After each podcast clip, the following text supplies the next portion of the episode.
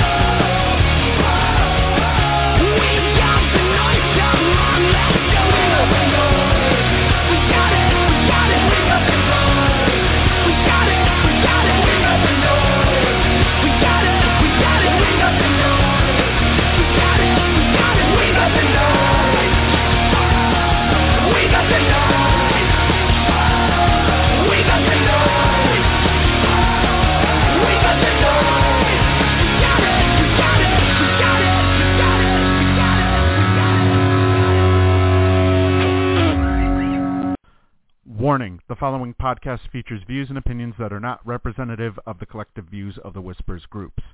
Some of these views may not be suitable for children.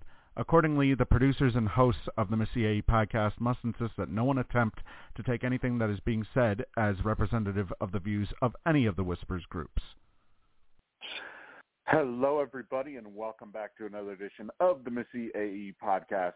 Tonight, we bring to you Sports Whispers Weekly, where we talk nothing but sports for the duration of the show. Uh, a little bit of an apology for last week's show. Uh, we got cut off in the third hour. No fault, no fault of uh, of blog talk. Apparently, my uh, I, I guess for some reason my phone service disconnects after about two hours and 45 minutes. I don't know why.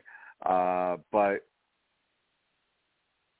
uh, we have a lot to talk about tonight. We have, of course, a big brawl that took place in NBA training camp this week. Uh, we also will talk about Aaron Judge's historic home run. uh, as well as we have WWE Extreme Rules currently taking place right now. We have some AEW news to discuss. And also we have the wild card round to talk about as well uh, for uh, for for the uh, for Major League Baseball, as we already have a few of the matchups solidified. So, uh, a reminder for anybody who listens to the Missy AE podcast, we are live every Saturday night for Sports Whispers Weekly at 9 p.m. Eastern on blogtalkradio.com slash Missy AE. And every Thursday night, we will be live with the Survivor 43 recap podcast, which will also take place at 9 p.m. Eastern on blogtalkradio.com slash Missy AE. But let's get started with tonight's show. Uh, Lou, there's been quite a bit. There's been quite a bit, Lou, oh, that's uh, taken Steve, place. before before anything, uh, I just want to make a note here. that uh, my show is now going to be on from 4 to 6 p.m. Uh, Eastern Time as of next Saturday. We um, have a bit of a conflict with another show uh, in, in the second second hour, so my show now has to move to the 4 to 6 uh, time period. Other than that, everything else remains the same. Oh, okay. Thank you. Uh, thank you for for keeping me updated on that. Uh, I had a. I had a feel, Okay. I had a feeling so I had a feeling something happened uh, with the uh, random disconnect that happened earlier today. So did I. But uh, anyways, Lou, we do have a lot of stuff to talk about, including there's Yes. a few things that have come out over the last couple of hours that we have to touch upon. You know, I kind Hmm. of figure why not why not start with the Tua Tagovailoa situation as there is an update. Uh, the NFL and the NFL Uh-oh. Players Association have apparently completed their investigation into Yes. the evaluation of uh, Tua Tagovailoa's concussion that he suffered against the Buffalo Bills.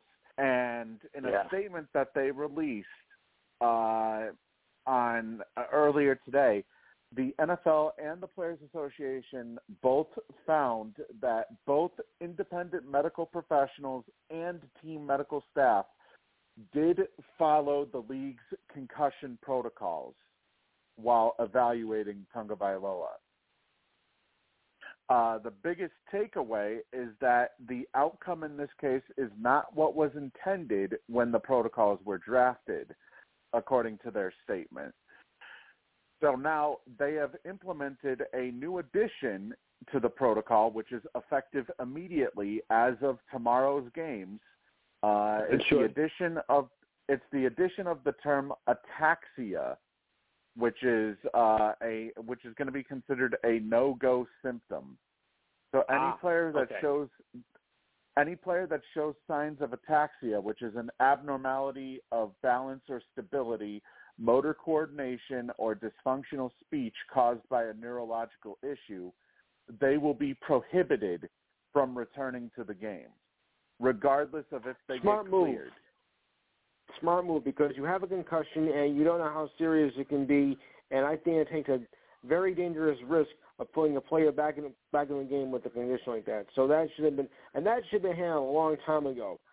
You know, otherwise we wouldn't be in the situation that we're in now. So, you know, I, I think it's a smart move, but it should have been handled probably a long time ago. Right. Yeah, it definitely should have been. Uh, we've we've seen so many cases of concussions in previous years to where, you know, with the ongoing CTE epidemic, I guess you could call it, because let's face it, how many football players over the years have suffered from CTE following their football careers, uh, follow, you know, following their football careers uh, being officially over. I mean, hell, we saw Junior Seau shoot himself because of CTE. Yes, I remember that very badly. So this is the the NFL has been wanting to find a way to combat CTE and concussions over the past years, and this uh, Yes. now I I think that they're at least taking steps forward towards actually accomplishing that. Right. And and more uh, more on this uh, on this new update is they stated in the statement that the protocol exists to establish a high standard of concussion care for each player whereby every medical professional engages in a meaningful and rigorous examination of the player of the player slash patient. To that end, the parties remain committed to continuing to evaluate our protocol to ensure it reflects the intended conservative approach to evaluating player slash patients for potential head injuries. And during a news conference in London before tomorrow's Packers Giants game, this change was actually hinted at Oh, by right. Roger Goodell. Um, and specifically, specifically to the investigation that doctors followed the protocols when evaluating Tagovailoa, uh, the NFL and the NFLPA also both said Tagovailoa was cleared by a team physician following consultation from an independent doctor after the concussion protocol was followed, and he was allowed to return to the game. Doctors also determined the gross motor instability that Ta- that Tagovailoa showed by stumbling after trying to take several steps following his head hitting the ground was due to a back injury he sustained earlier in the game. Mm. That right there I still call bullshit. it is I when you really think about I, it. I still call bullshit on that. However, uh, it's not mentioned here, but I saw it elsewhere. He did apparently also suffer a ankle injury, so maybe perhaps the ankle injury might have played a little bit of a role in that. Uh, it also says here that doctors did not examine Tagovailoa's back after the fall and instead con- conducted the concussion protocol and they relied on an earlier test of his back during the game to assess whether or not it was due to the back injury. Uh, Tagovailoa had showed no signs or symptoms of concussion during his locker room exam, uh, the remainder of the Bills game, or throughout the following week. And it also says here that Tagovailoa or uh, Tagovailoa became national news obviously after the Bills game, but that only intensified Yes. four days later when he suffered a concussion after being tackled by Cincinnati Bengals defensive lineman Josh Tupou in the second quarter of a Thursday night game. He ended up being treated at a Cincinnati hospital and flew home with the Dolphins following the game while wearing a neck brace.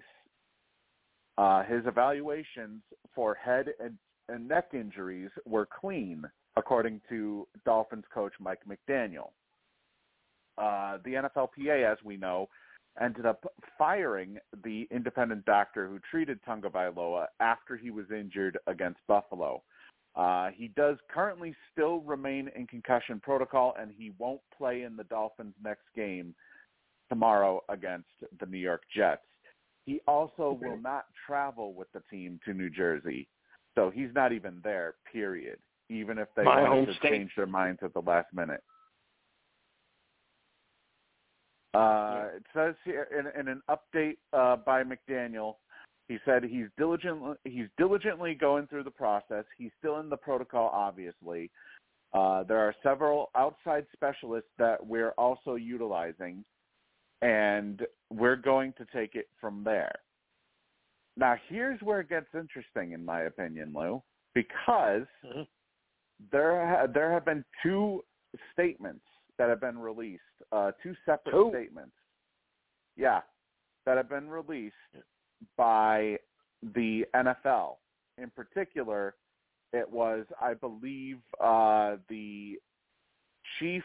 Okay, yeah. So on the firing of the uh, consultant in the Tua Tagovailoa uh, situation, NFL executive Jeff Miller was quoted as saying, "It's not something we would have done and didn't. We never supported terminating him." Dr. Allen Sills said it is extremely or it was extremely unfortunate to make an action prior to the review being completed. So this right here tells me that it wasn't the NFL that fired him, it was the players association that fired him. and that the NFL wouldn't have fired him regardless. And this is a report by Ian Rapoport, who is obviously known Oh, amongst uh, the NFL and football fans as the primary, Rapoport. you know, the pri- the primary person to uh, you know to t- to bring out NFL news. Yeah. Now, uh, Allen Sills was asked about a numer uh, uh, a different bunch of things. Uh, saying here, one of the one of the things he said was that uh, all doctors involved with Tua Tagovailoa operated with absolute integrity, and video alone doesn't provide the best diagnosis. Uh, saying that these people are the are the people that you would want caring for you. He also added Yes. that everyone involved everyone involved sees a patient and not a player. No one involved cares about the position of a player or the score of a game. He is defending the protocol, or he was defending the protocol, saying the concussion protocol is not broken. It can always improve. That's the nature of medicine. Uh, and also, in regards to what would have happened with Tua if this had taken place after the new protocol, after the new change was put into place, uh, Right. he said yes. It would uh, the new change uh, adding ataxia to the protocol would have ruled Tua out of the game against Buffalo for the remainder of that game if it was in effect at that moment in time.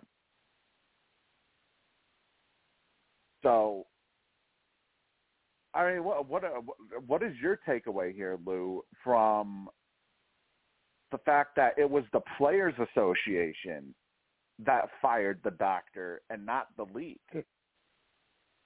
Well, he deserved to get fired either way. I mean, because you know this would have been, this could have been a long time ago. So, I do applaud the Players Association for firing for firing him. Something something had to be done. I mean, because the concussions, you know, these have gone way out of control uh, in recent years, and, and something needed to be done. And if they would have done something this sooner, it never would have escalated to this point. Right. Yeah. Uh, you know, if the if if it had been, if something had been done sooner, maybe we wouldn't Yes. we wouldn't have seen what we what we ended up having to see uh, with with Tua against the Cincinnati No. Bengals. Here's well, what I'm especially- wondering. especially with Tua, because that was, you know, that was, you know, that was a, that was a pretty big injury right there. Right. Yeah. And, and and you know, I still I still see that image in my head. Uh, you know, with him So do I. Yeah. wi- with him seemingly holding up gang signs. It looked like. Mm.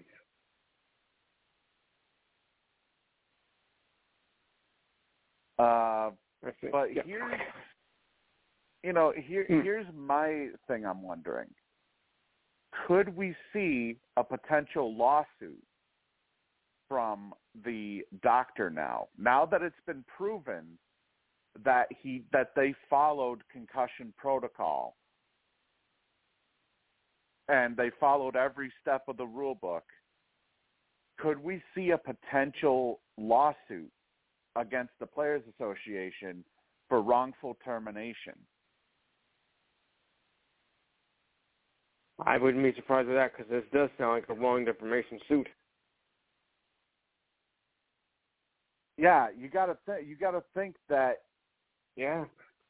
I mean maybe where maybe perhaps perhaps uh w- considering it wasn't the NFL that did it it was the players association and I I know I know the I know the whole thing is you know regardless uh they can you know either side can can do the firing but Yes. now that the findings have been released that that he correctly followed concussion protocol that everybody can that everything was done correctly and then you know it, it, it, it there is grounds i feel a potential wrongful termination lawsuit in this hmm because if you know if this uh, if they had completed the investigation before before he got fired, probably never would have been fired. I mean, what what are your what are your thoughts, Lou? I had to agree. I had to agree with you on that. The whole thing, like I said, the whole thing is you know escalated in recent years, and they need it needs to be done.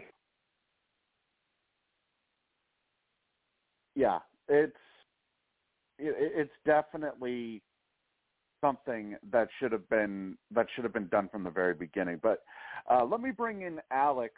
Uh, Alex, we've been discussing the new findings that have come up about the Tua Tagovailoa situation, with the report coming out earlier today that the concussion protocol uh, was found to have been correctly followed during the Buffalo Bills game, and Wow.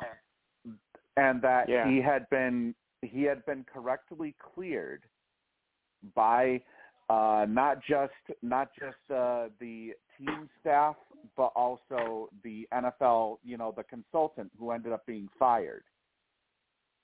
And now Wow. we've been discussing Oh, yeah. whether or not we've been discussing whether or not uh, there could be a potential lawsuit for wrongful termination as a result of this 100%. because Yeah, definitely. because you I- I- because you because you have to you have it's to kind of new to me. That you're, you're educating me on this a little bit, Steve. So, the, so that they found out that they did they did do the team doctors did do everything by the book.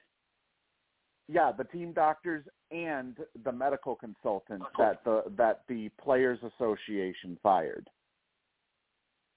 Wow. Yeah, massive lawsuit. I'm not Mm-hmm. an ambulance chaser, but that's that's that screams uh that should Yeah. definitely be uh that that's definitely worthy of a lawsuit. Because I mean, they really uh There is going to be a lawsuit quickly they quickly got rid of that doctor, and then it turns out that he wasn't in the wrong. Yeah, that's that's defamation of character, loss of wages, wrongful termination. I don't know. I'm not Yeah. even hip on all that jargon, but just off the top of my head as an amateur, just as a person who's read about cases and stuff, that's got to be like a pretty juicy, uh, pretty pretty good lawsuit for uh for him to get Right. some money out of.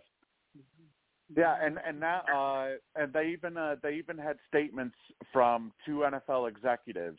Uh, one of them was Jeff Miller, who said that basically we never supported terminating the consultant, and it's some it's not something we would have done. It's not something we would have done, and we didn't do it. Uh, Dr. Allen Sills then also said it was extremely unfortunate to make an action prior to the review being completed. Uh, it, you you, all, you almost have to think that there is definitely a wrongful termination suit on the way, considering the fact Definitely. that consi- considering the fact that uh, all this information is coming out. Yeah, hundred percent. I agree with you guys. I didn't realize that until uh, until just now that that uh that that that's what the case was. I mean, he's definitely uh he's got a definitely a great chance to win some money and win his not win that job back, but you know it'd be really hard for him to get another job in that league. But now um Right. he's going to be vindicated. You know, that's that's a great great great thing for him.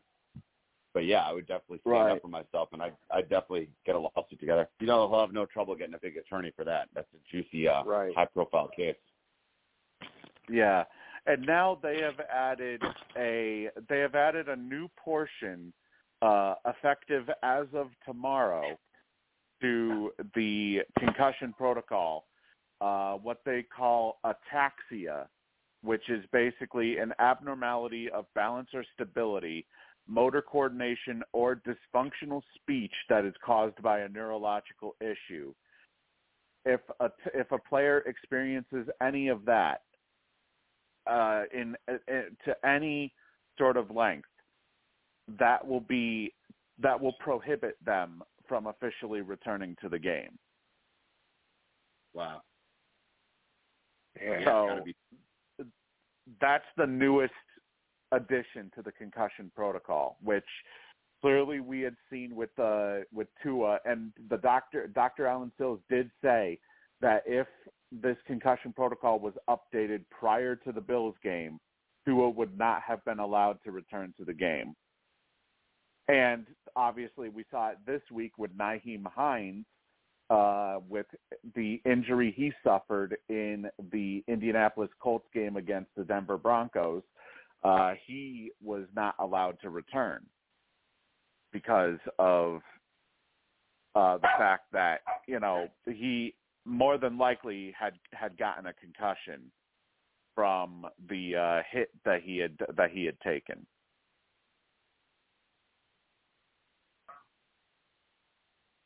Wow.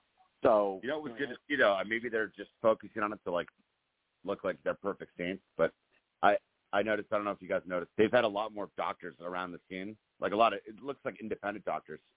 They're reviewing like Mhm. injuries during the games a lot. They're, I, I you know they're probably putting that in the spotlight to show how how great they are now.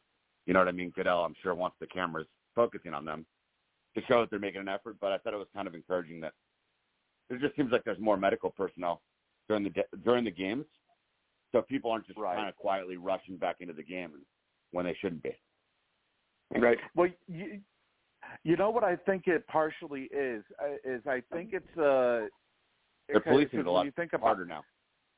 yeah well, when you think about it though uh the medical staff has come under fire in recent weeks because of this so i think this is the nfl's way of trying to rehabilitate their image somewhat the the medical staff's image and that's part of the way to do it is to continue having them be shown uh in any circumstance on television Yeah, they're you know, I know Goodell gets a lot of flack.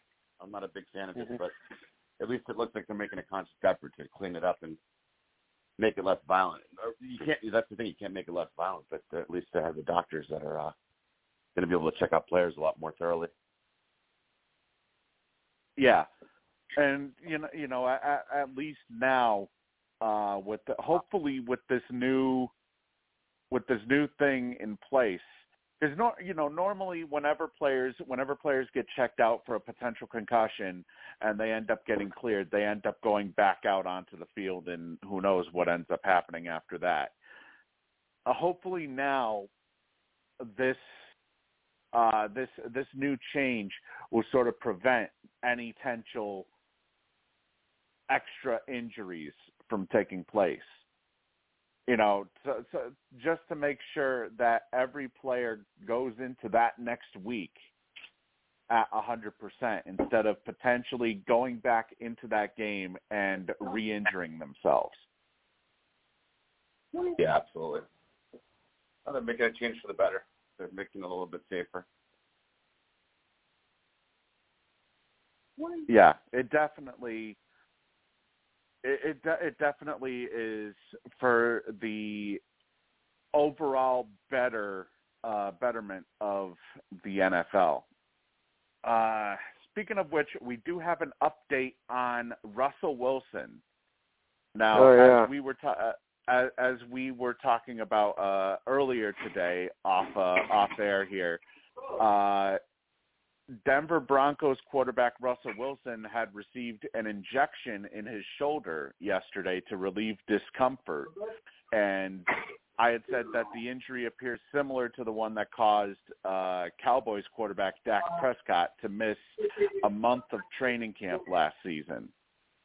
And it says it says here that the doctors have performed a platelet-rich plasma in, uh, injection near the affected area to address discomfort brought on by a strained latissimus dorsi. Turns out, yeah, it's a strain, Dorsey. but it's also, uh, but uh, anybody that knows what a strain is, it's also partially torn Yeah. now. From what it says here, uh, Wilson has said he intends to keep playing through the injury while being treated with injections and round-the-clock treatment from his personal medical team. Kind of hard I to don't do, know don't about think? you. You know, I, I I don't know if that's the smart move. No. I mean, granted, the Broncos invested a lot to trade Yeah. for Russell Wilson. So maybe perhaps I mean, yeah, if he can play through the injury without having to further injure it, then yeah, I guess he would be able to. But I fear that there's there's an additional risk of potentially further tearing that lat muscle. Mhm. All right, let's start with you, Lou. What are you, what are your thoughts on Russell Wilson uh, continuing d- deciding to continue to play through this injury? Do you think it's a smart move? I heard play through the pain, but I think there is some exception that where you shouldn't. I think this is one time that you know you should you know just you know, stop before you injure yourself. So, uh, that that was not a smart move by Russ by Wilson's decision.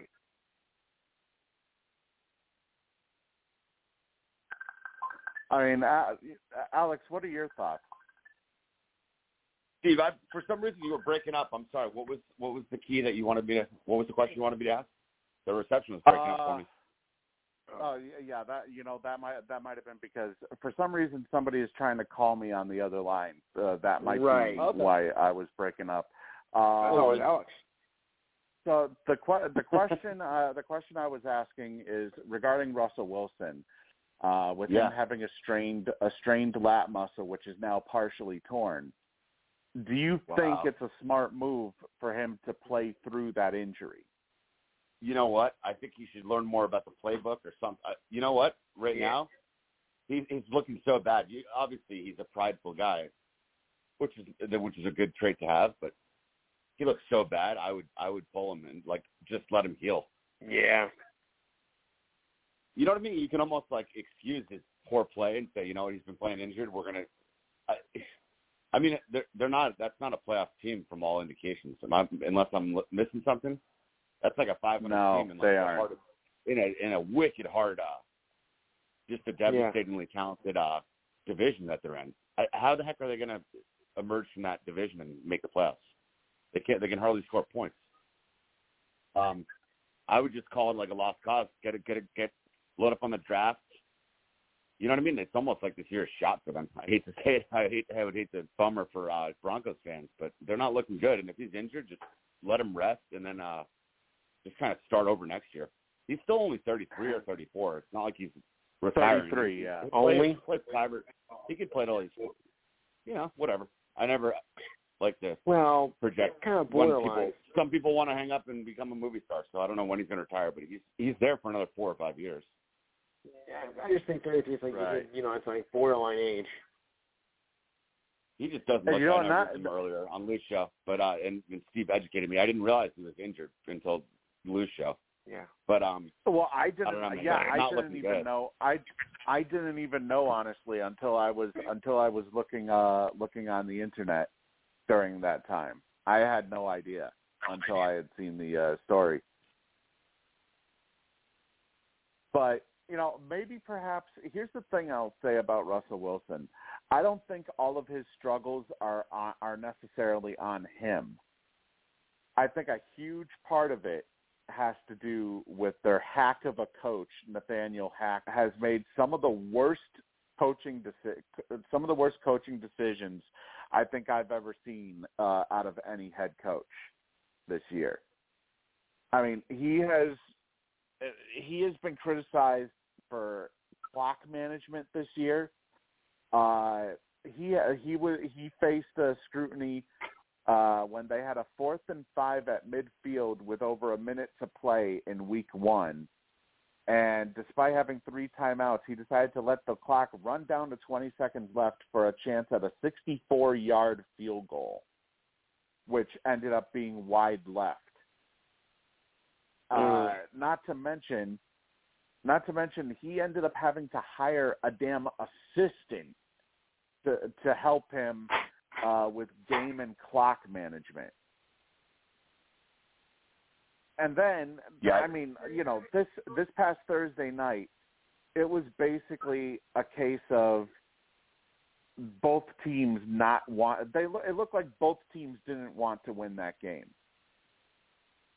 with how poorly they played. hmm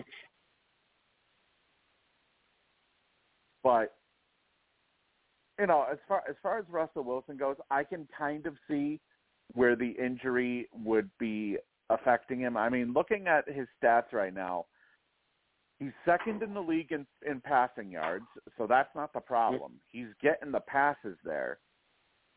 Four touchdowns, three picks. Uh the Uh-huh. picks the picks you could yeah, you could say the picks are Russell Wilson. The touchdowns Yes. the touchdowns though i i i almost think it's just a case of you know he doesn't have the weapons that he had in seattle Mm. True. i mean yeah And he has Will- he has uh, losing his running back really hurts. But then again, they, he didn't look good with him. But I agree. They, No. I mean, they've Sutton, Jeudy from Alabama was supposed to be a superstar, as you guys know. He's got a lot of drops. He's not really consistent. He's kind of Right. uh, not not what he was trumped up. Uh, I hate using that word. Not what he was built up to be. Um, and then he, um, you know, it's just interesting. Courtland Sutton's good. He's not going to wow anyone. I don't think he's not like a superstar. So you're right. They don't and they, they don't have a tight end really. I didn't really think stop and think about that, but yeah, when you have Lockett and Metcalf, that's that's a huge that's a huge difference. they did have a tight end they had a tight end in noah fant and then they decided nah we want nah yeah. we want to include him we want to include him in the deal for russell wilson so let's Let's give you uh, off 55 seattle picks, 50, 50 picks, and like a lineman and a good young tight end. I maybe see. I don't Yeah. know, man. I'm telling you, I have the I have a sneaking suspicion. Again, I'm not trying to rail and be Mister, you know, anti Russell Wilson, but he does not look good. Maybe Seattle knew something, or they they kind of saw that he was kind of regressing. I don't know, man. possibly He just looks like he's just not. He just doesn't look good. Yeah, I mean, I mean, it is po- it is possible they could have seen something. Uh, it's also possible that they could have looked at, you know, they could have looked at that and said, you know what, do we really want to give a huge amount of money to an aging quarterback who, Yeah, that's true. you know, I mean, Yeah. granted, granted, he was still playing at an elite level, Yep. uh, despite not making the playoffs.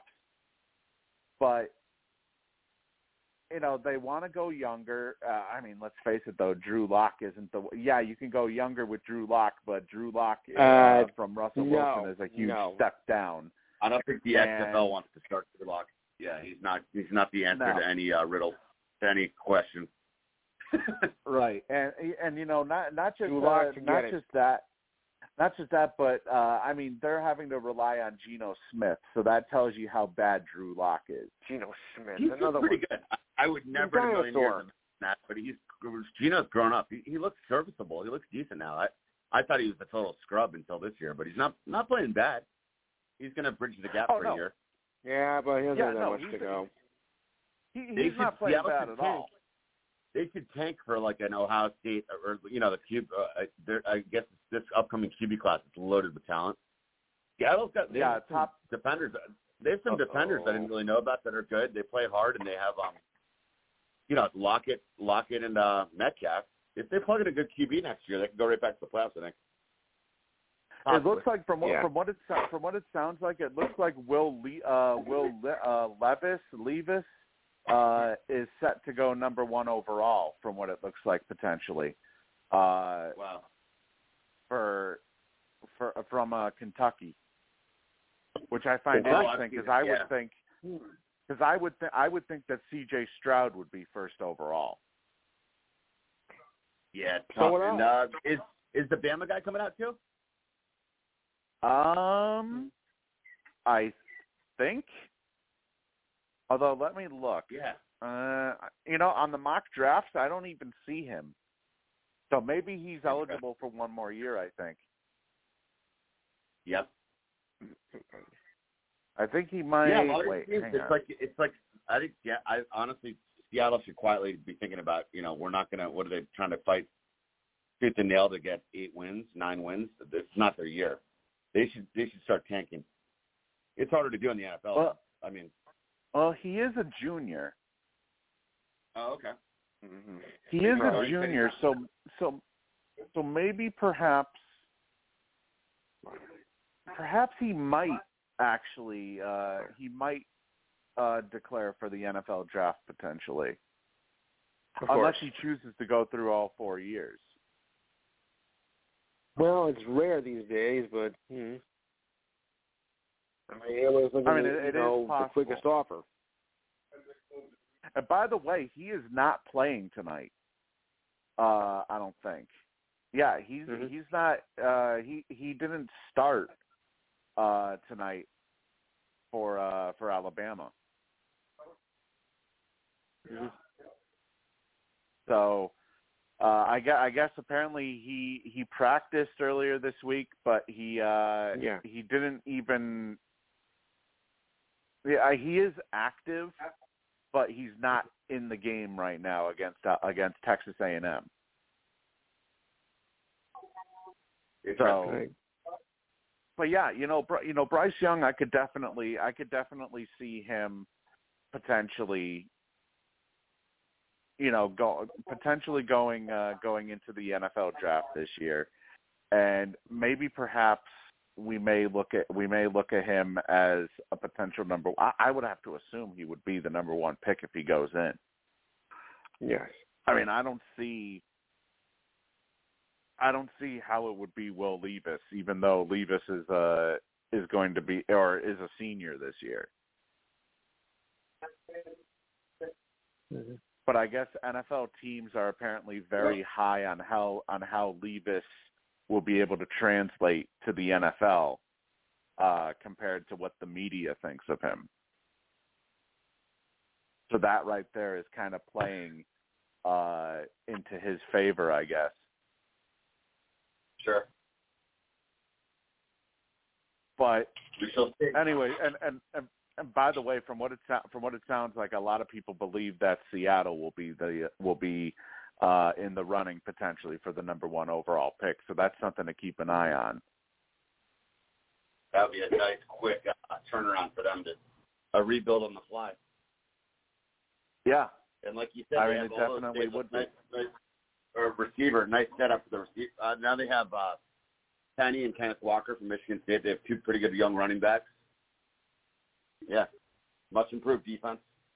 I mean, defense, Now, uh, you know, it's like a B. It's not. It's not a great unit, but it's not a bad defense. They have some good pieces. Yeah. Now there is a report from ESPN's Dan Graziano, uh, who has said that there's a lot of buzz around the Carolina Panthers that they will fire head coach Matt Rhule if things don't pick up soon. They currently Mhm. sit at one and three, uh, and they are eleven and twenty six since hiring Rhule back in 2020. Oh boy. And it says here that another loss to the 49ers this week could add fuel to his already hot seat. Firing him in season would give Carolina an early start at finding his replacement amid rumors that the team is planning a run at Sean Payton next year. Uh, ex-Cardinals coach Steve Wilks would likely serve as the interim coach if Rhule is fired. And I mean, you take a look at He's some been of an the stats here. disaster. He's been a disaster hired. He he was very uh, highly Yes. praised coming out of college. Yeah, And- But, but then, then it- Baker Mayfield, is- Baker Mayfield's been just awful too. I I, I actually thought it was just uh, the the health was what was keeping Baker back last year, but he just looks terrible. I don't know. what are your what are your thoughts, uh, Lou? Is do you think their struggles are on Matt Rhule, or do you think that perhaps Baker Mayfield is partially to blame this year? Partially to blame. Uh, I mean, we're not talking Baker Mayfield here. You know, come on, think about it. Mayfield's a bum. How was he so good in college? Was it his team? I mean, I thought he'd be at least a good NFL QB. Yeah, a lot He's of like- people thought that, but he was very overrated. Very Okay. overrated. I'm still getting, you know, this year, honestly, this year I've watched a hundred times more college. I'm finally fully Yeah. invested in college football. I didn't watch a lot put of this way: he hasn't done jack. Did he turn pro? Yeah. I'm I'm Well, he did play I'm for- totally I'm in, I'm obsessed with college football now. Just started like a month ago for me. Out of all Uh, these years, it- I'm finally fully into it. He- he did he did play for Oklahoma after all uh in Right. his final his final years of college so Yeah. you know I, I guess I guess maybe perhaps it could have been the you know the college style is really what helped him Sure. uh what what real what really helped him uh look attractive as a you know as the next the next big star uh to go to the NFL Nope. but Sorry, you know here's here's Sorry. some here's some stats though uh they have the league's worst offense through the first 4 weeks ranking last in the NFL in third down percentage at only 26% as well as total yards per game at only 263 that's total rushing and passing Wow. I mean, you know, I, I I I know it's I know it's easy to blame Mayfield, but I kind of have to think that this is on Rhule. I think it has to be because they have DJ Moore, Caffrey. They have a really good, a, a talented young defense. If you look at their roster, they have a bunch of uh, high draft picks on the defense. They should be not. They should be not bad. So it's dysfunctional. And that that has to, like you said. I mean that when it's dysfunctional, it's the coach or the quarterback. That you know they're kind of the two leaders. It's like a bad bad marriage. I don't know what's going on because they, you know what I mean. They have the talent. They shouldn't be a laughing stock. So when stuff like this is going on, it starts to Right. They got to clean. They got to get rid of Rhule and uh, you know when fans in Carolina are clamoring for Sam Darnold, you know you're in trouble. I mean, Yes. Baker's been a mega bust, I guess. I thought he was going to turn it around, but he's just not a good qu- pro quarterback at all. Yeah, you know, I really thought I really thought that maybe his struggles last year were because of the injury because he was playing with multiple injuries. Yeah. but, I'm thinking, you know, maybe not. I guess at this point, maybe it's maybe he just sucks, and I wouldn't be I think that's- surprised if if we find him eventually as a backup. at CFL, Potentially. Baker Manziel, Baker Manziel. There'll only be one Mhm. Johnny Manziel. I can't go that far. Do we really want another one? I didn't think so. Now we did have a little bit of uh, staying on staying on football here. Uh, we did have a little bit of an incident on Monday Night Football this past week where there was a Oh, fan yeah. who apparently who apparently stormed the Rams Niners game uh, with I don't know what the hell it was a like a smoke bomb or something a pink smoke bomb. I guess they I guess he was like a protester or something. There was uh 'cause Yeah. he wasn't alone. He wasn't alone at the game. Uh he was uh he was with uh he was with another another woman I think that was also a protester. Hmm. And so apparently this fan got onto got onto the uh onto the field, lit up the smoke bombs and started running around with with a whole bunch of pink smoke and shit. And the fan ended up getting absolutely leveled by Bobby Wagner. He got rocked. Uh, and, yeah. and now the fan has officially Oh, filed Wagner. a police re- the fan has filed There's a way. police What report. That's never been attempted. I don't think in any sporting event to file a lawsuit. Are you kidding me? I don't know. Well, it's not a lawsuit. It's it's it's not a it's not a lawsuit. It's a police report as of now. Oh, okay. I misunderstood. So, uh, a spokesperson didn't reveal any further details, but a rep for Direct Action Everywhere, which is the organization that took credit for the wild scene uh, at Levi's Stadium, told TMZ that the report stems from a quote unquote blatant assault by two Rams players. Now, first off, if you're there as a fan, your job is to sit there and root for for either of the two teams. yeah.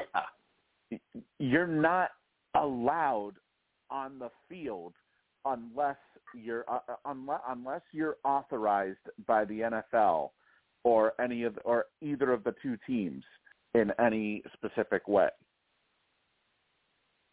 However, these two protesters decided to jump the feeling railing during the second.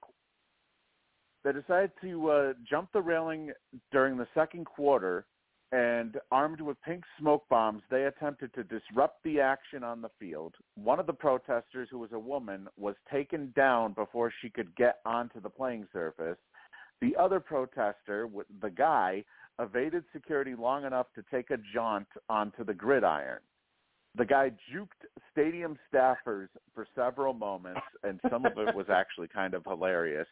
Uh, but Yeah. as he headed towards the Rams sideline, Wagner, with some help from teammate Takkarist McKinley, absolutely flattened him He got wrecked. that's when yeah he got wrecked and that's when security took over and I love the hit. so and so the fans were eventually detained cited and released now according to direct uh according to direct action everywhere uh let's see let me let me bring up the the thing here.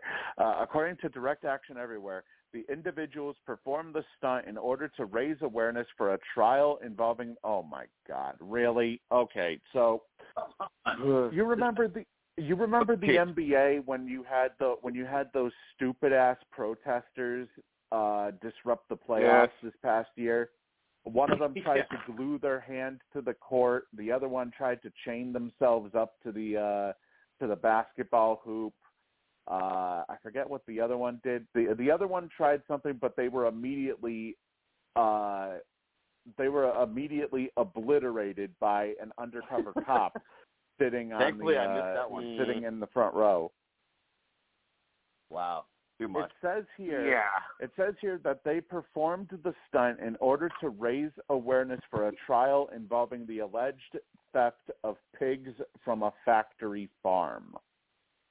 Uh, the organization said the man suffered a burn injury during the incident. Gee, I wonder. Maybe it's because you're holding a lit smoke bomb, you fucking retard.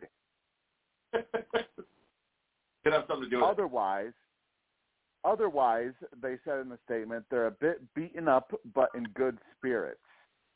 For his bit beaten part, up, huh? Wagner Oh, Wagner important. did say after the game that he jumped in to help security for safety reasons. He said, "You don't know what that fan got or what they're doing." Uh, Wagner at this time has not been arrested or charged with a crime. But you know, th- this just goes back to what I to what I said earlier. The players are there to play. The fans are supposed to be there to watch. Yep. That's all you're that's all you're supposed to do. I mean, let's you know, let's start with you, Alex, on this. Uh, what what are your thoughts on this whole this whole stupidity that we uh, saw unfold on Monday Night Football? And by the way, this was on camera. Uh, this was Yeah, well, no, captured there's a- officially on camera. I think it's a telling. It's a telling. It's very uh, revealing that there's no one else has ever. Uh, no one else has ever done what this fan has attempted to do for a reason because it, it holds no merit. Alex.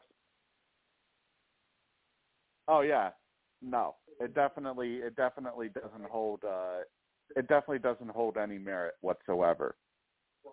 Uh, I find it laughable, honestly, the fact that they are the fa- the fact that they're essentially trying to file a police report when they were the ones who were committing the action. I would reach over. You know, that's like filing a police report on yourself, essentially. That's kind of weird. Yeah, I mean, there's no I way. lo- that.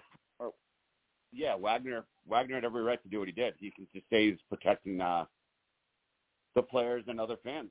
It was a safety threat, I guess. That happens all the time. No one's ever been charged for a reason. So what? Who the heck does this fan think he is trying to bring a a charge against Wagner? When in fact, in soccer games, baseball games, it, you're fair game. If you get onto that field, you're already breaking the law.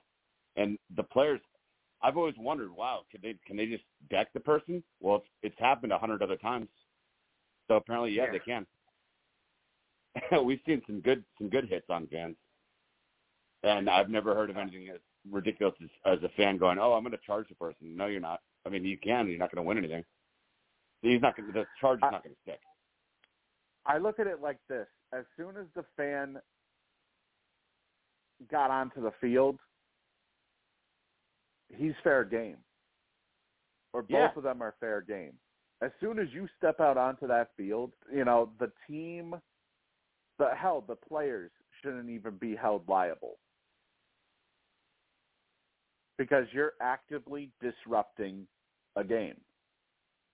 You're actively Yeah. disrupting an event. Mm-hmm. I mean, hell, that Yeah. would be like that would be trying to think of what I, I can't I can't Mhm. think of a good uh, of a uh, of a good um comparison. Yeah. Uh, well, one that's believe I can't find a good believable comparison, but you know, still, it's it, it's something stupid that we we saw this happen multiple times, three times actually, I believe, during this past year's NFL or uh, NBA playoffs, and now we're seeing it happen in the NFL. You know, I just uh, when, when is the stupidity going to stop? Basically, is what I'm wondering. Good question. Uh, a little bit of uh, injury updates here. Uh, Brian Hoyer, he has been placed on injured reserve with a concussion, so he is out, which means that tomorrow, uh, for tomorrow's game against the Lions, Bailey Zappe will get his first start as an NFL quarterback uh, for the New England Patriots. And actually, a little bit of a note: he is the first rookie quarterback to throw for a touchdown this season out of all the rookie quarterbacks that are uh, that are in an NFL uniform this year. Uh, so it's it's it says here that um, you know to expect the Patriots offense to probably be extremely conservative with Zappe under center, even though he threw for nearly six thousand yards and an eye-popping sixty-two touchdowns last year at Western Kentucky. Yeah, he was. I think. I think they said he was the top FBS quarterback. Uh, but yeah, he was nowhere near the uh, the Heisman Trophy uh, candidates. And also, uh, a, a, a thing to note too is Mac Jones has not been ruled out. He is listed. He is listed as doubtful, but it is still possible he could be the active Yeah. second quarterback for the game with his uh with his uh high ankle sprain. Oh wow. Also, uh Tyrod Taylor uh suffered a concussion in the New York Giants game last week against the Chicago Bears. Uh I believe let me look and see if there is any update. I don't think there is an update yet uh, as far as his condition. I want to say he's probably not going to play, but let me see if What a game so far tonight, Mets man. Oh, Degrom's done. Mm. Can they Three, keep it up? six. Alonso just hit a bomb. It's three to two Mets in the sixth. Good game. yeah, I saw I saw he was uh, I saw he was throwing what 102 earlier? Yeah, he's awesome. I hope he, he's a free agent, man. Hope he does too. He's from Florida. I don't know if he's in love with being in the city. We'll see. We'll see if he resigns. And from you know from from from the looks of things, uh, they are elevating Davis Webb from the practice squad. So it looks like Tyrod Taylor will be out with a concussion tomorrow. So he must not have been cleared. Uh, it looks like as well that uh, Daniel Jones will still start. However, he is suffering from an ankle injury Mm-hmm. that he suffered last week too. So that's something to uh, to keep an eye out for. Um, also out is Kenny Golladay with his knee.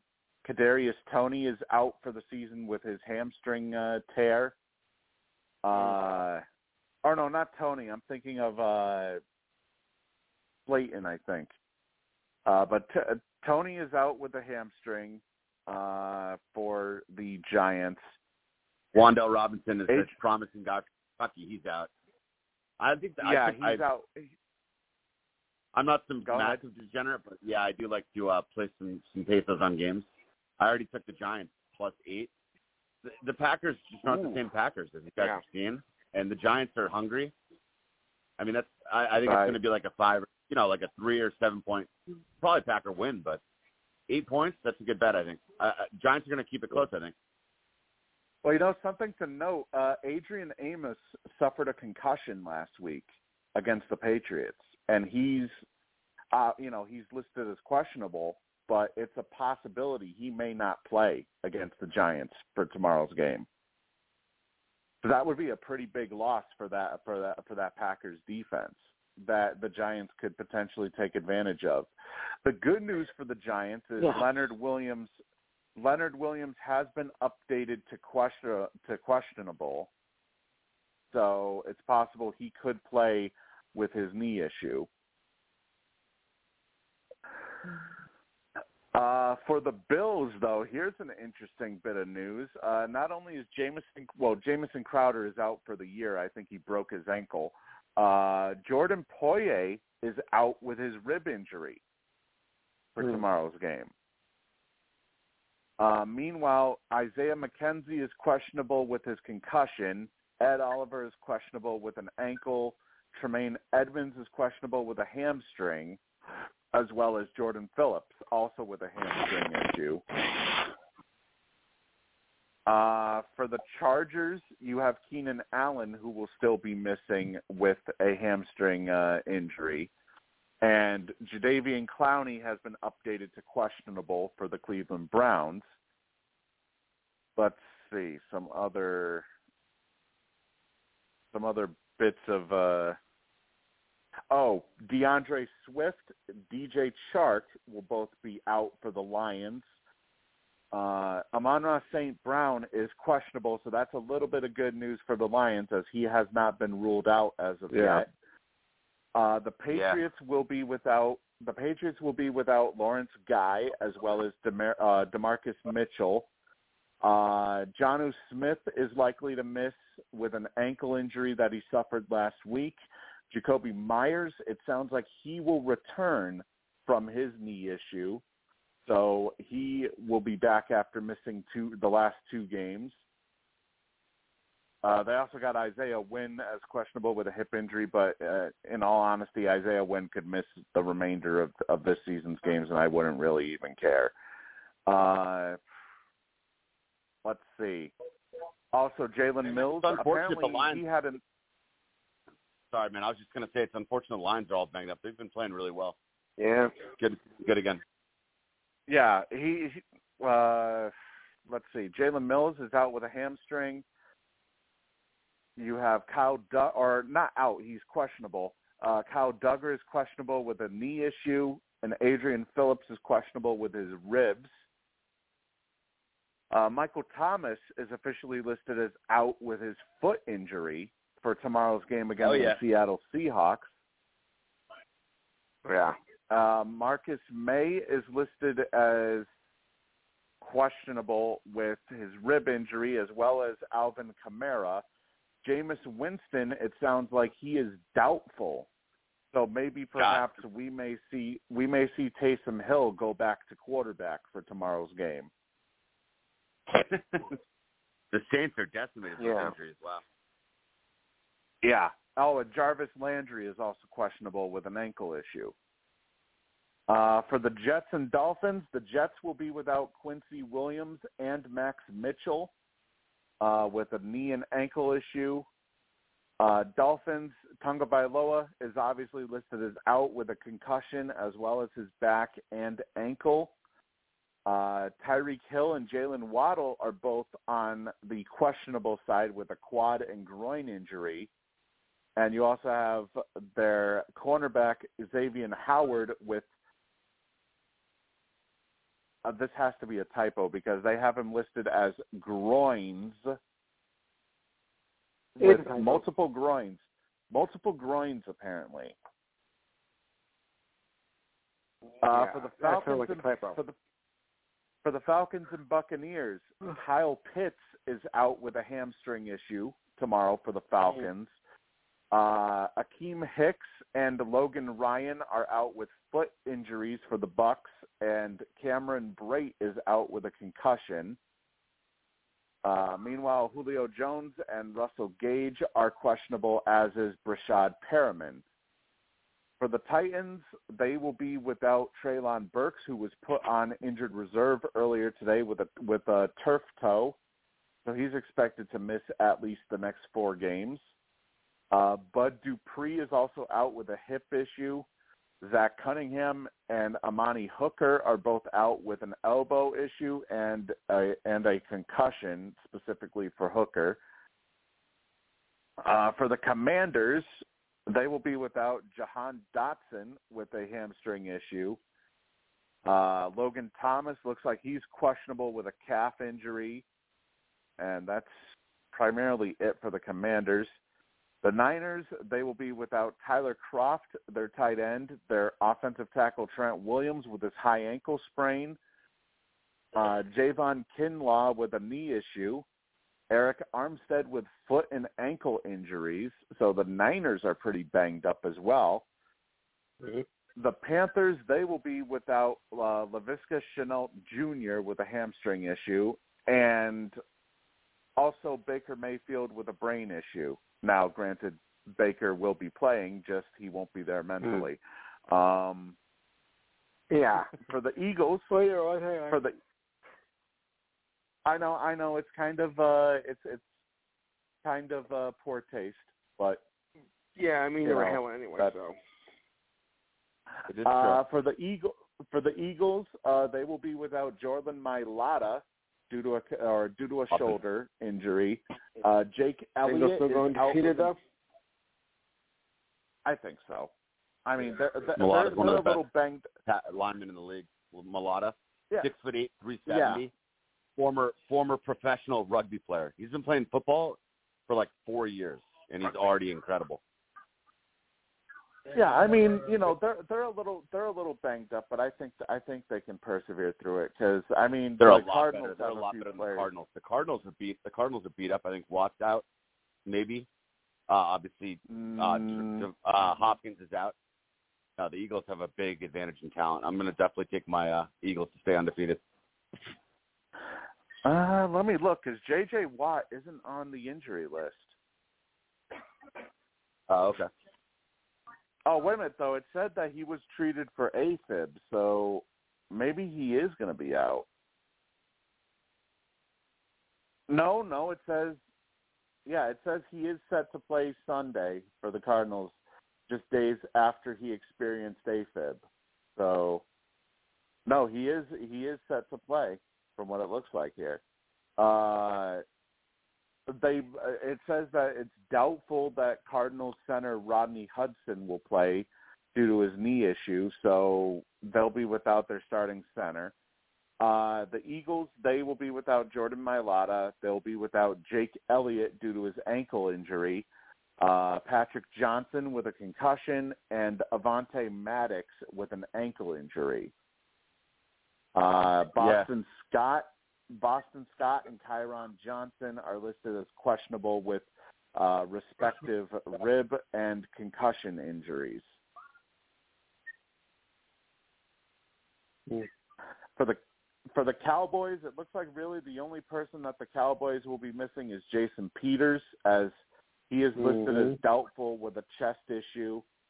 Uh, Prescott, obviously, you know, with the right thumb. I don't know why Jerry Jones didn't put him on injured reserve, but you know, uh, that's, I guess.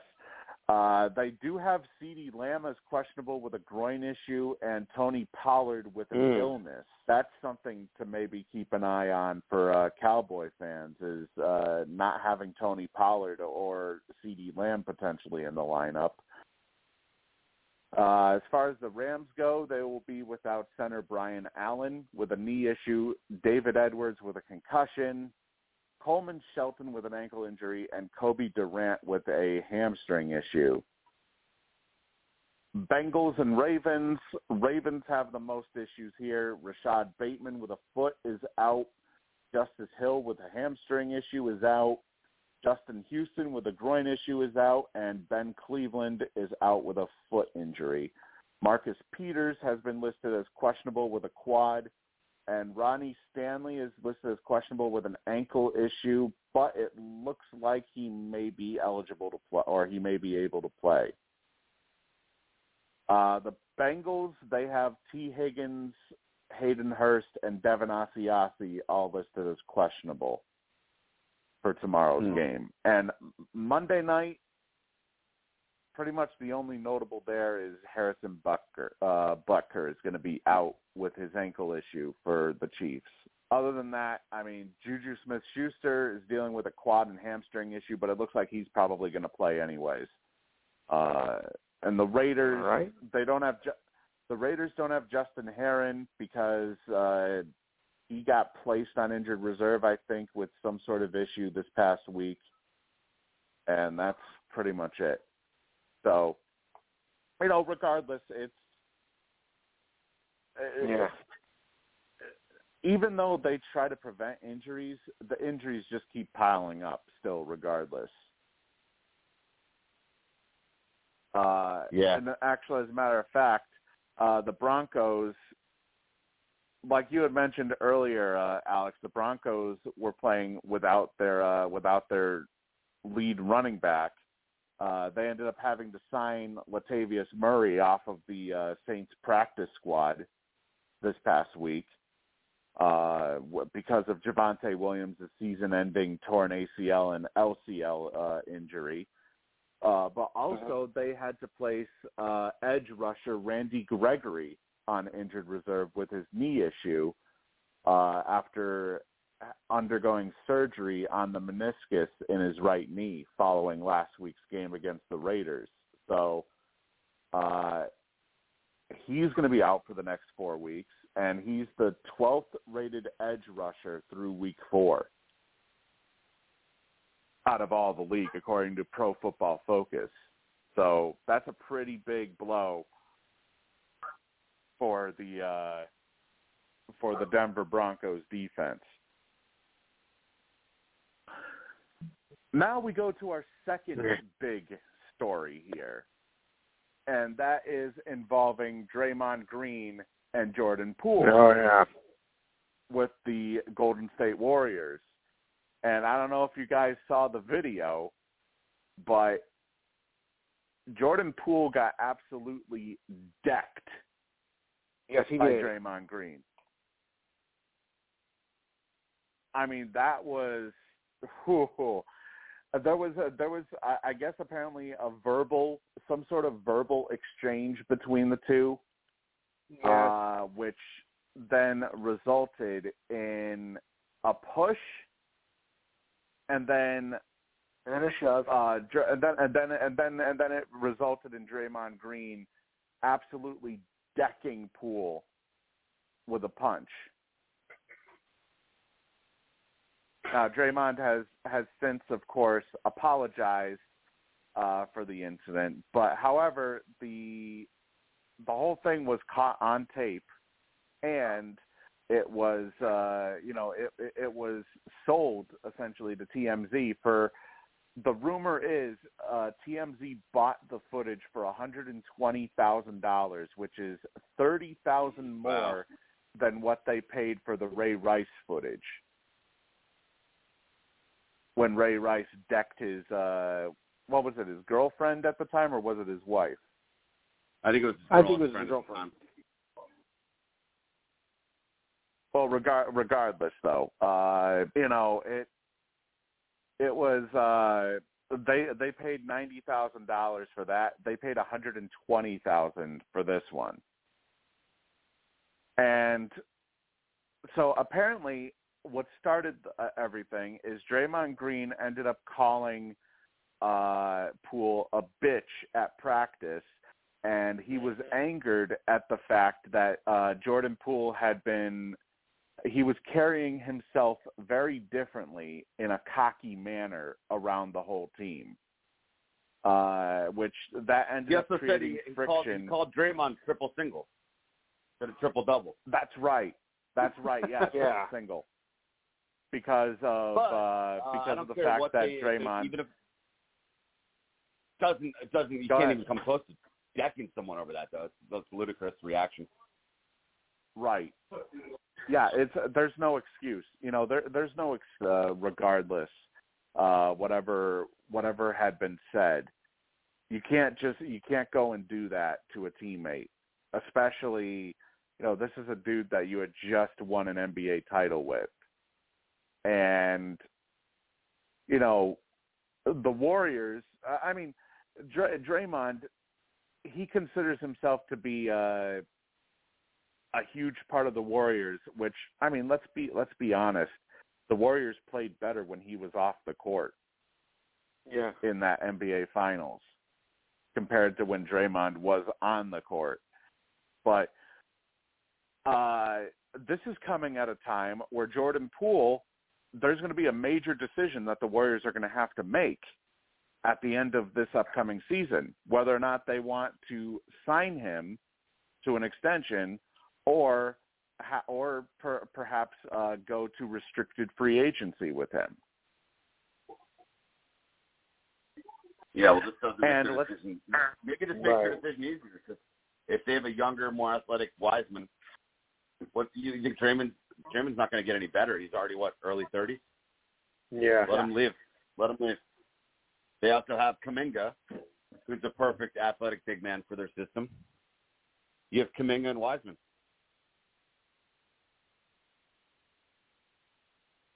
Don't really need Draymond. Of course they could use him, but he's not like he's not Yeah. as important as Steph or Klay. Mhm. He's not really making. He's he's, he's not really acting Yeah, and- appropriately. punching a teammate. And it's time to here's go. the, here's the here here's the thing too. Both have asked the line for there. massive. Both have asked for massive extensions too. This is the thing. I mean, yeah, of, of course, if the the Warriors uh, have said that they're not worried about having to spend money, but I mean, these are two dudes who both want a massive extension. Uh, so you know, uh, it, it's. I don't think it's worth it to the Warriors, even though Draymond Green has won multiple titles with them and has been a big part of some of their past title runs. Honestly, if I'm choosing between the two, I see more potential in Poole in keeping Poole than keeping Draymond. As you Yeah. said, Alex, they have they have James Wiseman coming up, uh, and if he can officially, you know, if he can stay healthy, they they they have an easy replacement. Yeah. Yeah, they do. They have the they have the younger pieces in place, so they they can move on without him.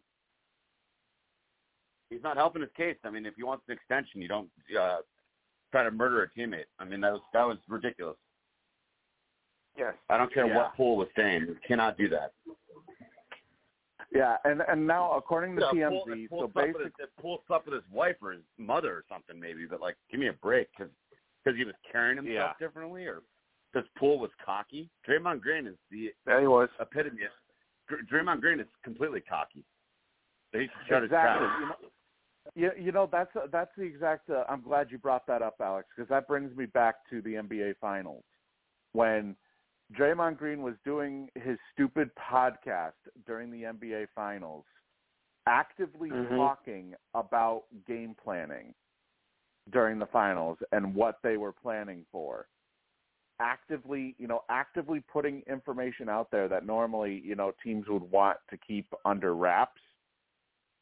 Uh, and yet he has the balls to say that uh, that Poole is the one that's cocky. Really? Draymond was acting. Dray, Draymond was acting like they had already won the finals when it was two to one. When it when the Celtics had led two to one, they were uh, they, they were already. Uh, you know, Draymond was already acting like the like the Warriors had already won. Yes. Now, according to TMZ sources, though, it says here that uh, they say that Poole had called several fouls during a scrimmage in practice, and Draymond then called him a bitch multiple times as a result. Yeah. Now things esc- things had then escalated when Poole allegedly said, "You know what it is, Draymond," which is, uh, uh, you know, uh, he was what it is. seemingly bragging. He was seemingly bragging over the contract situation, and Draymond then got in Poole's face, allegedly saying, "No, I don't know. What is it?" Uh, then obviously Poole pushed Draymond back, and then Draymond delivered the blow uh, to Poole's jaw. And actually, earlier this week, Steph Curry, Andre Iguodala, and Steve Kerr all came to Poole's defense earlier this week, denying that his attitude had anything to do with the altercation. And Steph went as far to say it's absolute BS. But TMZ's sources are adamant in saying that uh, the team was just trying to save face. Uh-huh.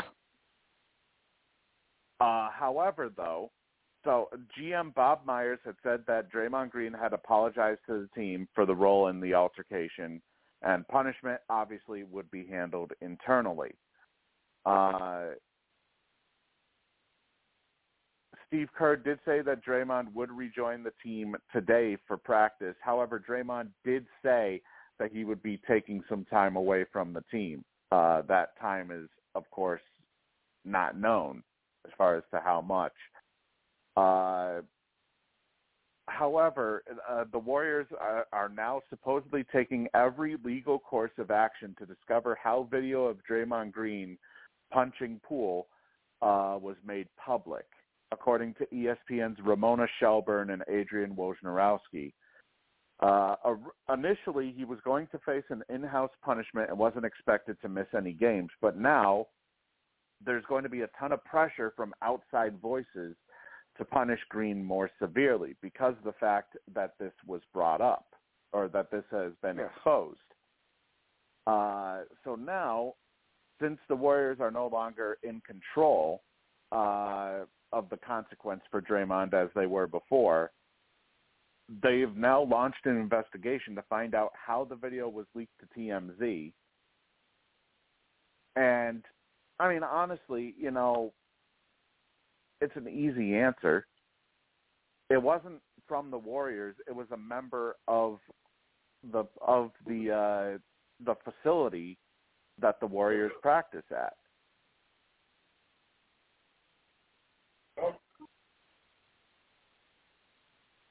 I'm still yeah, I'm sorry. Oh, yeah, yeah. I'm sorry. I was uh No, sorry, I was breaking. Uh, I can hear you now. Okay. no, I'm so, I'm sorry. I was uh I was typing something uh real quick Oh. here. Uh Okay. but you know here you know here's the thing is that it, it, you know it's not like the person who leaked the footage was with the Warriors organization. So you know they work they likely work at the at that arena and it's not like the, I mean yeah they may lose their job but it's not like they're losing you know like an NBA type salary. Yeah. and, you know, if if anything, this is uh, I guess this is uh, that uh, that person's way of trying to get 15 minutes of fame, supposedly, by leaking Yeah. out something like that. But uh, you know what? Let's go from this situation to the prospective number one overall pick or number one overall prospect in Victor Wembanyama, who got his first taste, who got his first taste of pro action this past week in a G League Yeah. game again uh, with his French team, the Metropolitans '92, against the G League Ignite, and he went off for 37 points, four rebounds, and seven three pointers, as well as five blocks. Now, the only NBA player in history with seven three pointers and five blocks in a game is Danny Green, who needed three overtimes to do that. Now, granted, of course, that's at the NBA level. But this kid, you know, everybody is tank. Eh, eh, eh, it- it- There, there may be some teams who may tank just to be able to draft this kid, who before before this showing, you know, was likely looking at looking at the number one overall pick, anyways. But now, I mean, you you just you gotta you gotta wonder if there may be, you know, there's probably going to be a whole hell of a ton more interest in this kid compared to beforehand, before uh, this showcase even happened. And you know, this kid is seven foot four. He's bigger than Chet Holmgren. Yeah, I saw I saw uh, footage of him the other night for the first time. He is absolutely amazing. He's a lot. I'm sorry. I think Chet has a world of uh, upside. This guy is much better. He's seven four, and he's he was taking threes, and not only that, he's uh he's very he's honestly he's quick. He moves like a like he's like about as fast as uh, Kevin Durant, maybe a little slower, but you get my drift. He's not slow, and he plays inside Right. and out, and he's freaking and he's freaking seven foot four. I mean, this guy could be like just devastatingly uh, awesome in the pros. People are already trying to get ready to tank for him. Yeah, I mean, yeah. the, I mean, the Spurs, think about uh, who who used to have the Admiral and uh, Tim Duncan, Popovich. They just traded The DeJounte Spurs, Murray. right. They traded their best player, who's like 25 years old, De- Dejounte Murray. I was reading an article about that, and they just they they mentioned uh, this guy Victor. You know, they could literally go into the season like wanting to tank from day one, just for him the whole year. Right. I mean, I mean, you're looking at you're looking at Oklahoma City, who's going to be without Chet Holmgren. Oh my God! Imagine You're if looking- they got him with Chet. You're looking at well, the problem with Chet is he needs to gain muscle, and so so does Wembanyama. Honestly, Wembanyama does need Hey, to gain muscle. Holmgren does also. Holmgren Yeah. does also, but also Wembanyama though does because at seven foot four, you have you have uh, Wembanyama at seven foot four, and he looked very slim. He looked very slim Yeah. for uh, especially at seven foot four. He's going to need to put on a lot of muscle Yeah, he definitely looks stiff. if he wants to if he wants to hang with NBA level players.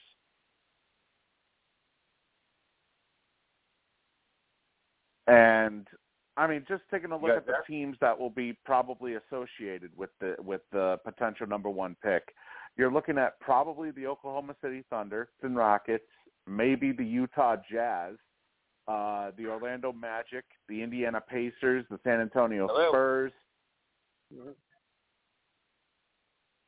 I mean, you know, there's there's going to be a whole bunch of people potentially, uh, you know, pot- potentially uh, looking to try and tank for this kid.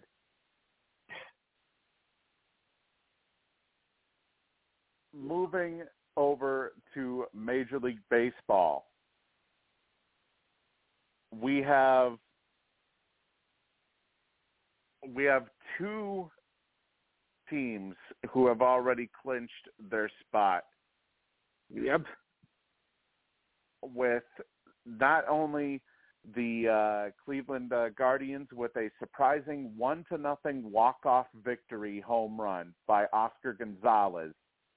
Uh, I believe I got that right. Uh, right, it's Oscar Yeah. Gonzalez uh, with a walk off home run in the 15th inning. By the way, making history to be the first game in postseason history to enter at least the 14th inning in a scoreless tie. Never been done before. Before today, uh, actually, they furthered that even more to to it being the 15th inning. Uh, so now Cleveland will take on the New York Yankees in Okay. the American League Divisional Series, which, by the way, I give the advantage to New York.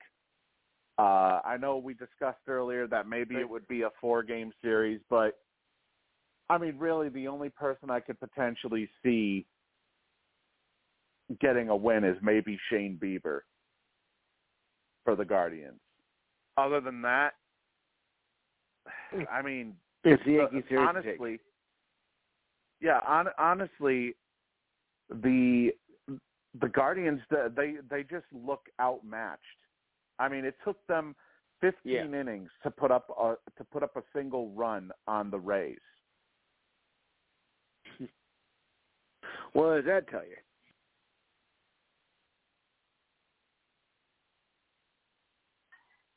Yeah, they they just do not have the uh you know the No. they don't have the uh the slugging power to match up with with the Yankees.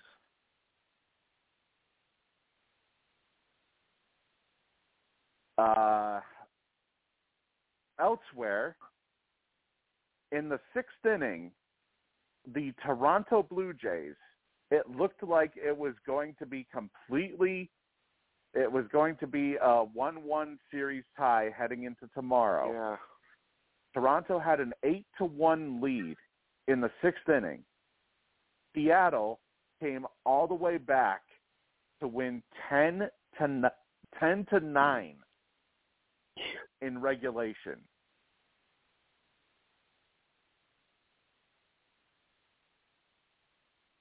And, now Seattle will take on Houston in the first round in the ALDS. What what are your guys what are your guys thoughts on this? That both AL East wild card teams have already been eliminated. In a two-game series, though, that's not uh, too surprising. One's gonna, you know, guys stand out, and you you know you don't tend to make mistakes. So that was, you know, just it right there. But going 15 innings and only produced one run. That must mean the offense is just terrible. Or if you like the pitchers duels, then that was your game. Uh, wait a minute, hang on. I uh, I just got you back on, Alex. I I didn't see that you had dropped. Yeah. I was having a little trouble with the connection, so I jumped off for about five minutes. Oh, okay. So, uh, you know, as I as I brought up, Alex, what what are your thoughts on both of the AL East teams that had made the wild card in Tampa and Toronto? Uh, what are your thoughts on them both being dropped in the wild card? I mean, Toronto had kind of an up and down season. I wasn't surprised. That, that was brutal though today. I don't know if you saw the, but they were up four runs in the eighth with two outs and two strikes. Yeah. And Seattle hit Right. pop up center. Springer and Bichette collided. I took uh, I took Toronto, and that was a tough loss. But um, yeah, Seattle's a hungry underdog on a mission, and they Yeah, have great pitching. They are. Better, probably a better Right, pitching and- than Toronto. And then yeah, uh, and you, and you know, not just not just that, but Springer had to be carted off. it really deflated them. And then, um, yeah, the Guardians just always play with house money. They have a small salary cap, and they they just win a lot of games. And they're gonna love playing. They're like Tampa almost. They're gonna love. uh They'll make it tough for the Yankees, I think. So yeah, Yeah. I'm kind of rooting for Guardians. AL. I like I like the underdog. I, I always like. uh I always have some respect for the Indians slash guard for the Guardians.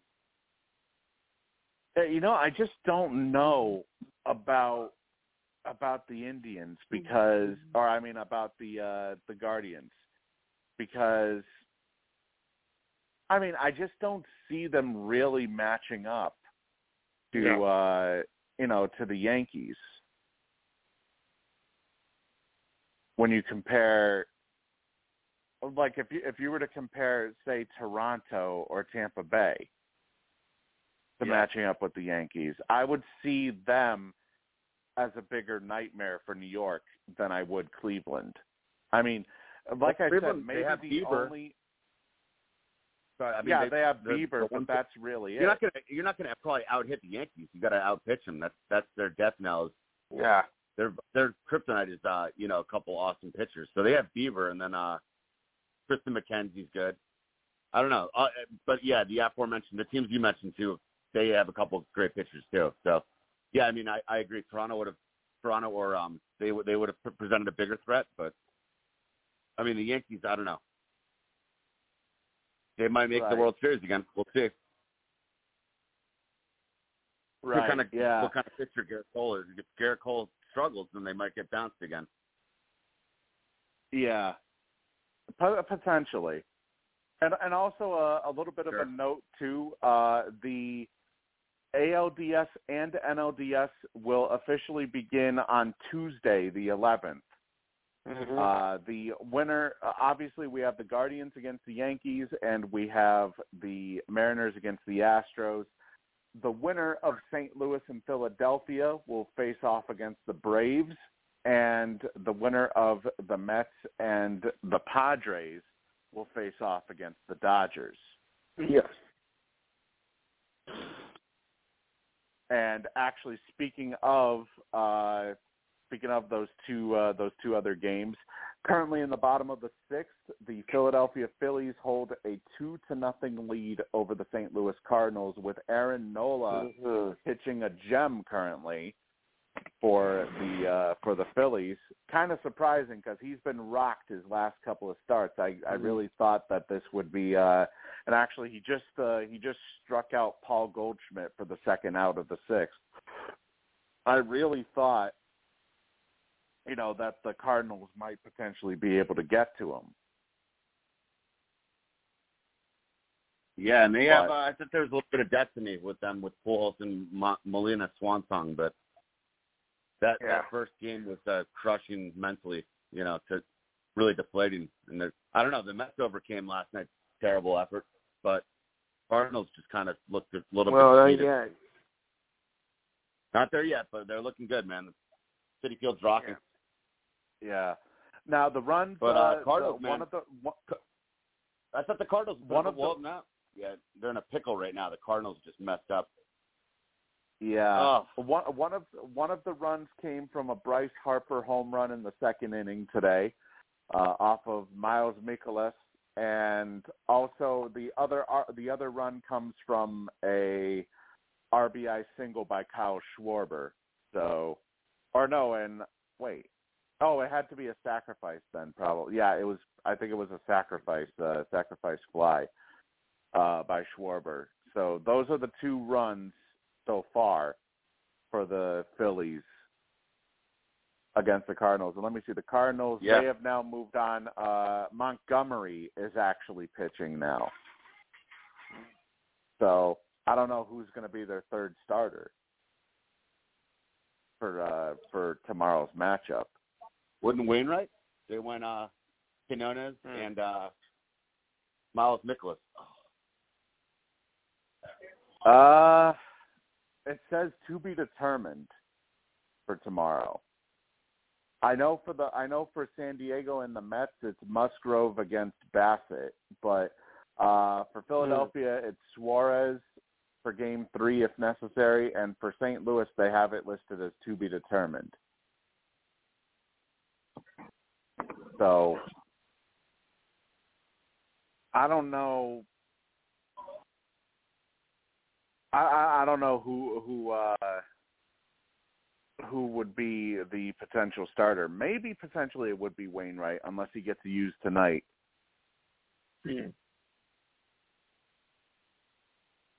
Yeah, could be Wainwright. That'll be you know uh, it'll be interesting to see if uh, the Cardinals will be able to come back uh, in this matchup here.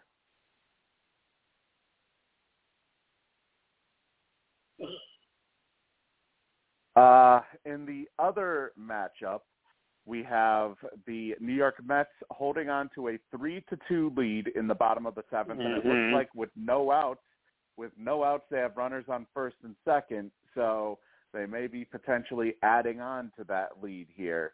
Uh, Padres are running out of outs for uh, for Game Two here, so it looks like Game Three may be uh, possible for Possible, tomorrow yeah. night. Yeah, it's it, it should it should be a very interesting uh, start here to the uh, divisional the divisional round specifically with I mean obviously I've got the Yankees taking over the Guardians. Mariners and Astros, I don't know. You know, the Mariners and Astros, I feel could kind Really? of go either way. Because Really? I mean, yeah, the Astros are, you know, have the superior record, but everybody was expecting the Blue Jays to beat Seattle.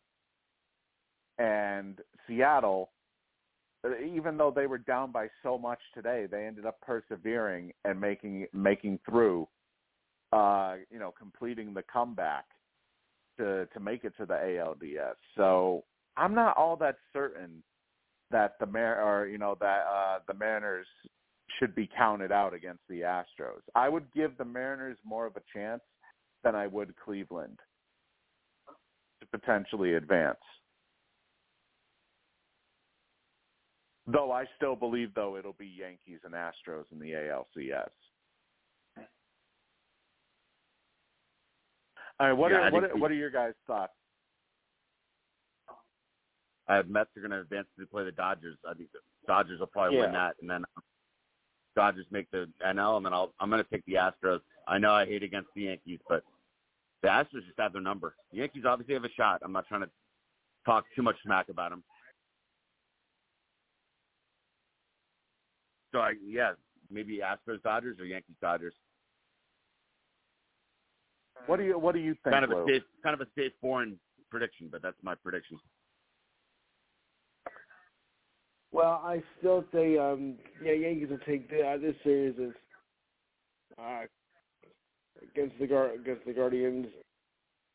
But I'm still thinking it's going to be Braves, um, Braves Dodgers in the NLCS, and the winner, you know, to take it from there because this looks like because I had that matchup written all over it. I've had my I've had my heart set on that matchup as well. That, that's what I'm hoping for. And here's a little bit of an interesting stat. Actually, I just dug this up earlier today. Oh, There are th- there are three opportunities for Robinson Cano to win a World Series ring this year. If I can find the post here, yeah. Okay, so if the Mets win the World Series, Robinson Cano gets a ring for being part of the uh, for being part of Yeah. the the roster at some point this year. If the Padres win the World Series, Robinson Cano will get a ring. If the Braves repeat and win the World Series, Robinson Cano will get a ring. I don't think I don't think there has ever really been a player that has been on multiple you know, multiple playoff teams in the same year. Where's To the be where's Cano? eligible Cano's still in the league? Uh he's in the minors right now. Oh wow. Uh, At he least is have actually no. too. He's a free agent. No, he's a free agent. That's my bad. Yeah, he's he a got free released agent. from his he minor got, league uh, deal. Yeah, he got released uh, by the Braves. Yep. No more juice for uh Cano. No more PEDs. The party's over. yeah. Yeah, honestly, I think I think he's just done. Period. I don't Yeah. see any. uh I don't see any other team uh that would be willing to give him a shot with, uh especially with how his numbers deteriorated over the last. Ran- uh, Ran, random, really funny story. I had an ex girlfriend who was quite quite psychotic. I know people have a tendency to uh sometimes disparage uh, exes when it doesn't end well. But anyways, Right. very attractive. But uh, kind of the, that hot psycho that that type um that I shouldn't have ever been involved with. But uh she had a, a really good looking cousin and the cousin like I, her yeah, her cousin uh was hooking up with Robbie Cano when he was with the Yankees. Mm. And uh I'm not trying to brag. This is, this is a, a terrible relationship. But anyways, I thought you get a kick out of it. She said Cano was a real idiot. He well, he partied a lot. Not a big shocker because he has a ton of money and he's, you know he's a ball player. Yeah. But he also like literally, this is when he was making tens of millions of dollars a year. He literally wouldn't shower for like a week or like eight or nine days at a Oh, time. Wow. They the whole family said he absolutely reeked. That's a uh, Robbie Cano oh fun my fact. god. That's a random funny story. Yeah, he he literally would not shower. Very uh very odd. As a as a Jesus. multimillionaire, just could, couldn't couldn't shower. but he knew how to My take PEDs. god. Yeah, I thought it was hilarious. Yeah. And you know what? Uh, since we're speaking about uh, about Yan- about uh, considering you know Robinson Cano as a former Yankee, uh, let's Yeah. talk about Aaron Judge finally hitting Uh-oh. home run He number did it. sixty-two. I thought you said well, you were taking a little jab, former Yankee. Possible future. No, no, no. I, Yankee. I Uh-oh. Uh-oh. you know, I almost, I almost said former Yankee. I did, I did almost say former Yankee. A little But bit of a yeah. word. But yeah, you know, there has been a bit of a so not only did he get home run number 62, but there has been a bit of a discussion uh obviously we had earlier today. You know, should should he be considered the official home run king? Or I've should asked it that be, myself. or should it still be Barry Bonds? With uh, what what what was the number that Bonds had hit in a season? Seven six seven six three. Uh, seventy three. Seventy three was in the season. Ugh. Yeah, you know, here's the problem. Is Yeah. uh, obviously officially in the record books, Barry Bonds is listed. Now, I wish Yeah. it could have been Aaron Judge a- a- as of this point. Yeah. because of because of the whole uh the whole you know the whole thing with the steroids issue and whatnot. But obviously you know now it's going it's going to end up uh unofficially. It should be Aaron Judge unofficially. Yes. But because of the fact that you know steroids is a whole thing uh and because it was in it, you know it, the, these were official games technically it would be the uh you know the the the thing will still be uh Bonds's record. And you know not just not, so not only did uh did he uh set the new AL record and new Yankees record but also he fell Yeah. short of the he fell short of the triple crown after uh Arraez batting ended up winning yeah, Arraez ended up winning the uh the batting title for Minnesota, Luis Arraez. And uh the New York and uh I believe they said the New York Mets' Jeff McNeil uh won the NL um batting title Sure. with his three with his 326 average. And really. and because of the fact that Judge was held out on that final day, on that final game, that is why Judge Well- missed out on a potential triple crown. Yeah, and of course, well, I think he, I think if he would have had just a bit more home runs earlier, he would have had it. I mean, it wasn't that it wasn't that you know big of a of a distance uh, between um, Judge and his opponent. I mean, he could have won it. Yeah. No, I think he, I think he definitely could have. Uh, Arraez finished with a 316. Three seventeen. Uh, Judge. Oh, it was 317. Three seventeen. Oh, okay. Because And from what I'm reading here, it said, "Ooh, yeah, yeah." You know, he could have easily he could have caught uh, Arraez Yes. potentially if if Judge had played that final game. If Judge was allowed to play that final game, I think he could have caught him. I don't know. I think he still might have been a little bit short. Uh, maybe he might have had like about oh, like maybe three fourteen or three eighteen.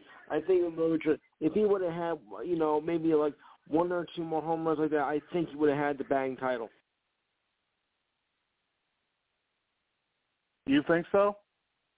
Yes. What What are your thoughts, Alex? Do you think if uh, if Judge had been given that, uh, if he was allowed to play that final game, do you think he could have caught Arraez?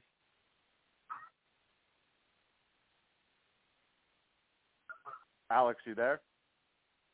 Hey, Steve, what's up? Sorry, man, I couldn't hear you.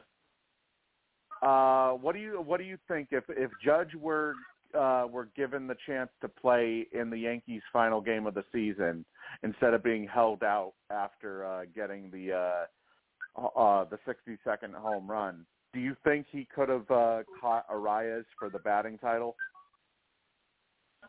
Yeah, I was surprised, but I'm always Aaron Boone always surprises me. I don't know why they would sit out. I doubt Judge wanted to sit out. Let him play. But yeah, Yeah, yeah, no, he definitely. And I now don't you'll never, think you'll never know. You know what could have been. You obviously you got to play him. They have a they have Yeah, they have they have a first round uh they have a first round bye, so he would have gotten a plenty of rest regardless of playing. Yeah.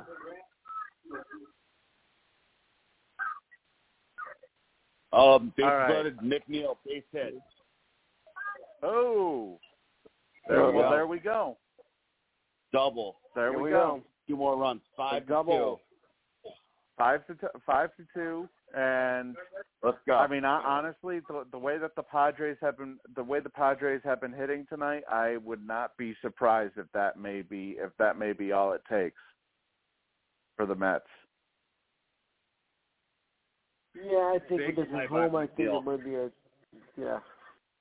Well, then now comes the question: Who would be the? uh Oh, wait, no, I I already said who the who the third starter would be Yes. for the Mets. If, yeah, okay. All right, we do have uh we do have some hockey news to talk about. Uh Daryl Sutter, he signed a multi-year extension with the Calgary Flames to remain as their head coach. Uh, the terms of the deal were not disclosed in particular. Uh, I've tried looking for them. I can't find them. Uh, they have not been disclosed, period, by any of the uh, any of the reporters or whatnot. Uh, but obviously, uh, everybody will remember Daryl Sutter as he was actually he was a former a former player actually, but not just that, but he's also a former coach for the Yeah. Chicago Blackhawks, the San Jose Sharks, the Calgary. Uh, actually, this is his second stint in Calgary, uh, and most notably, he is known for uh, being a two-time Stanley Cup winning head coach for the LA Kings, where he won in uh, 2012 as well as 2014 uh, against the Devils and the Rangers in those respective years. Uh, he has a career uh, career overall record of 699 wins, 503 losses, 101 ties, and 94 overtime or shootout losses. And in terms of his uh, overall in the playoffs, he is an overall 89 and 81 record uh, through 15 Hmm. playoff appearances and two Stanley Cups.